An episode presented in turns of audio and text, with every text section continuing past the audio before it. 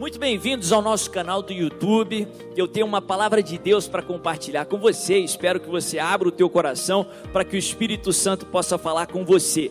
Mas antes de começar, eu tenho um favor para te pedir. Se inscreva na nossa página, ativa a notificação através desse sininho que está aí e também curta essa mensagem, faça o seu comentário e o mais importante, compartilha com o máximo de pessoas que você puder, para que você não só seja abençoado, mas seja uma bênção em nome de Jesus.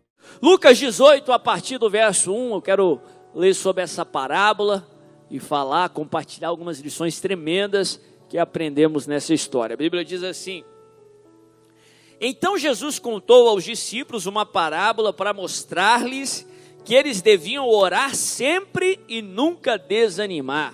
Olha que tremendo. Você pode repetir? Diz assim: orar sempre e nunca desanimar.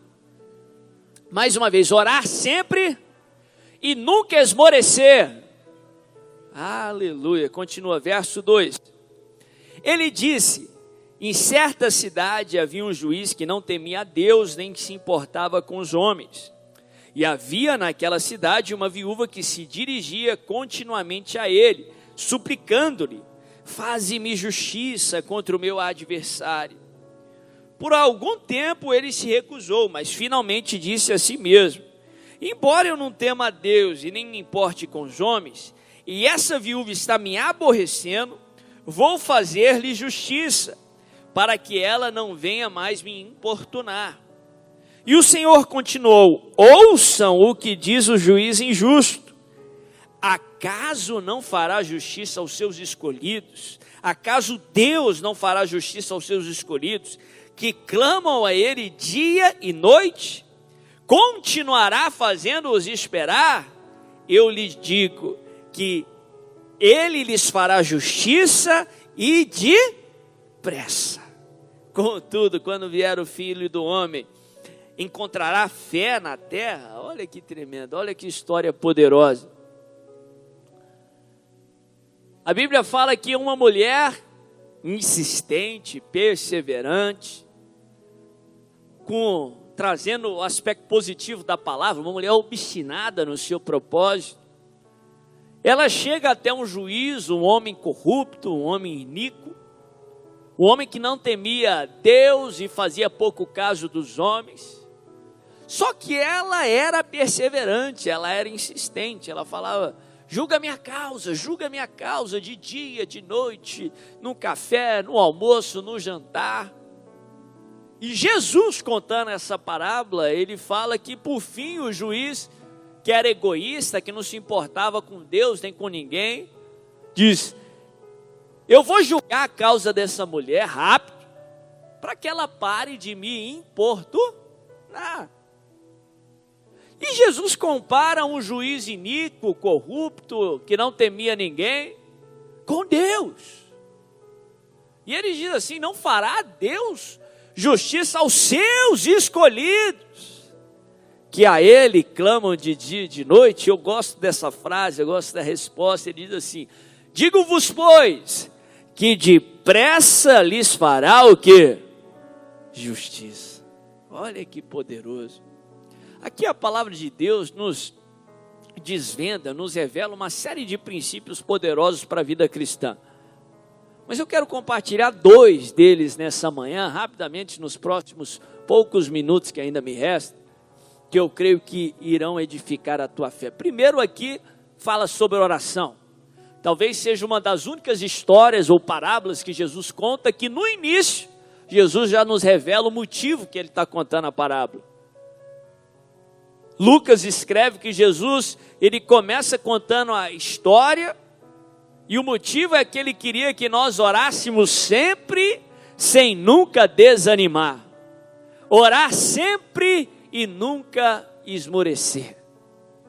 Primeiro, meu irmão, eu quero te lembrar que Deus age através da oração.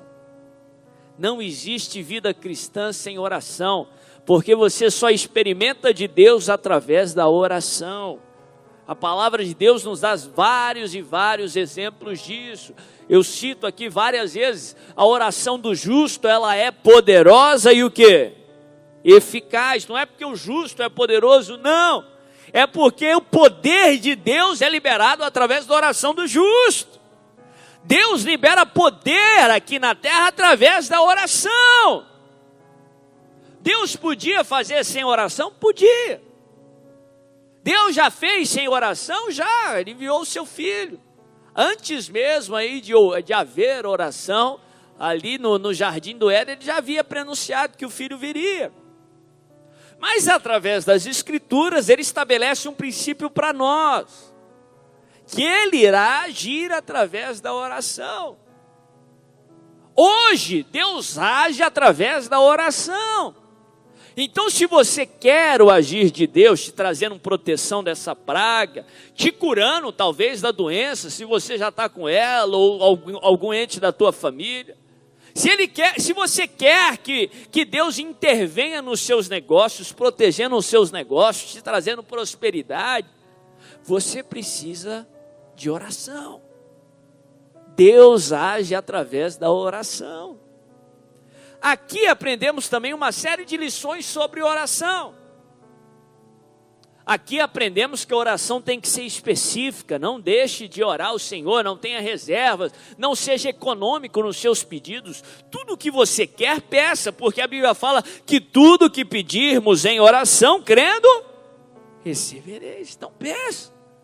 Tudo que você quer que Deus faça hoje, peça. Peça ao Senhor. Porque tudo que você pedir, você vai receber em nome de Jesus. Aqui aprendemos que a oração tem que ser perseverante. E se tem algo que você tem que tirar do culto nessa noite, que eu sinto que o Espírito Santo quer dizer para você é perseverança. Aqui talvez um dos princípios mais enfatizados é a perseverança. Não fará, pois Deus, justiça aos seus escolhidos, que a Ele clamam de dia e de noite. Oração tem que ser perseverante. Bispo, eu orei e não deu certo. Eu respondo, não orou o suficiente, porque a oração bíblica é uma oração persistente, é uma oração perseverante. Certa vez, uma família chega até Jesus pedindo que, é, na verdade, chega aos discípulos de Jesus pedindo para os discípulos libertar um dos seus entes queridos que estava possesso, sofrendo no fundo do poço. Os discípulos não conseguem libertar e aquela família vai até Jesus e Jesus liberta o garoto e resolve o problema. Só que os discípulos ficam com aquela dúvida: por que, que não deu certo? E perguntam para Jesus. Jesus responde assim: por causa da pequenez da sua fé. Mateus 17, se você quiser ler depois, agora estou falando sobre o verso 20. Ele diz: por causa da pequenez da vossa fé. Ele, conclui, ele continua: Digo-vos, pois, que se tivesse. Se tiverdes fé do tamanho de um grão de mostarda, direis a esse monte: passa daqui para colar, e ele passará, e nada vos será impossível. Nessa primeira frase que Jesus fala, por muito tempo eu, eu questionei sobre ela. Jesus responde assim: por causa da pequenez da sua fé. Essa palavra pequenez para mim era um pouco confusa, porque lá na frente Jesus fala que não importa o tamanho da fé, importa o que você faz com essa fé, porque se você tiver uma fé do tamanho de um grão de mostarda e você declarar, se você exercer a sua fé, nada vos será impossível. Até que eu fui estudar aí as palavras no original, no grego, o que foi traduzido como pequenez da sua fé. Na, na verdade, o original, se fosse traduzir ao pé da letra, ficaria assim: por causa da brevidade da sua fé. Jesus estava falando em outras palavras, porque a fé de vocês foi uma fé curta. Ou seja, não foi perseverante. Não basta tentar uma vez e desistir. Você tem que tentar uma, duas, três, quatro, cinco e não parar, não desistir, até o seu milagre acontecer. Hebreus 10, 35, a palavra de Deus diz assim, perdão, Hebreus 10, 36. Com efeito, tendes necessidade de perseverança, para, havendo feito a vontade de Deus, alcanceis a promessa. Uma oração que traz resultados é uma oração perseverante. Jesus nos conta a parábola sobre o dever de orar sempre, sem jamais desistir, em nome de Jesus. Não pare de orar. Você está orando há mais de 100 dias para a pandemia acabar, não pare de orar. Hoje você já está mais próximo da solução do que você estava lá no início. Hoje você está mais próximo do seu milagre do que nunca você esteve. Não nada e nada e morre na praia, não. Pelo contrário, continue a orar, continue a clamar, continue a perseverar até o seu milagre acontecer em nome de Jesus. Segunda e última lição que eu vou encerrar Mude a sua visão sobre Deus. Mude a sua perspectiva sobre Deus. É momento de conhecermos ao Senhor, de prosseguirmos em conhecer o Senhor. Mude a sua visão sobre Deus. Jesus faz uma analogia aí a um juiz iníquo, não para falar que ele é um juiz iníquo, não para mostrar que ele é o oposto disso. Ele é o justo juiz. Se um ímpio que não teme Deus, não teme o homem, responde para se livrar do problema, quanto mais Deus, que é o Todo-Poderoso, o Rei dos Reis, o justo juiz, mas também é um Pai cheio de amor, que te ama do jeito que você é, que te ama com amor perfeito, que te ama com amor incondicional e que quer, deseja o melhor para você. Ele te ama. Ele quer o seu bem mais do que você quer o bem para si mesmo. Ele sonhou com a sua vida antes mesmo de você ter consciência dela. Ele sabe como serão todos os seus dias aqui na terra. E a Bíblia fala que ele te ama, te ama e te ama. Para de olhar a Deus como um promotor de justiça que só quer te condenar, te acusar, não. Ele é o justo juiz, mas também ele é um pai cheio de amor, que te ama e que quer o seu bem. Aí você vai se lembrar que ele jamais te faz esperar à toa. Ele não deixa você ficar esperando, pedindo em vão. Se ele está te fazendo esperar, é para o seu próprio bem, é porque a espera vai te abençoar. Como a mãe tem que esperar ali a gestação, os nove meses, o tempo certo, para que o bebê nasça com saúde, para que ela tenha estrutura e saúde para ter o bebê.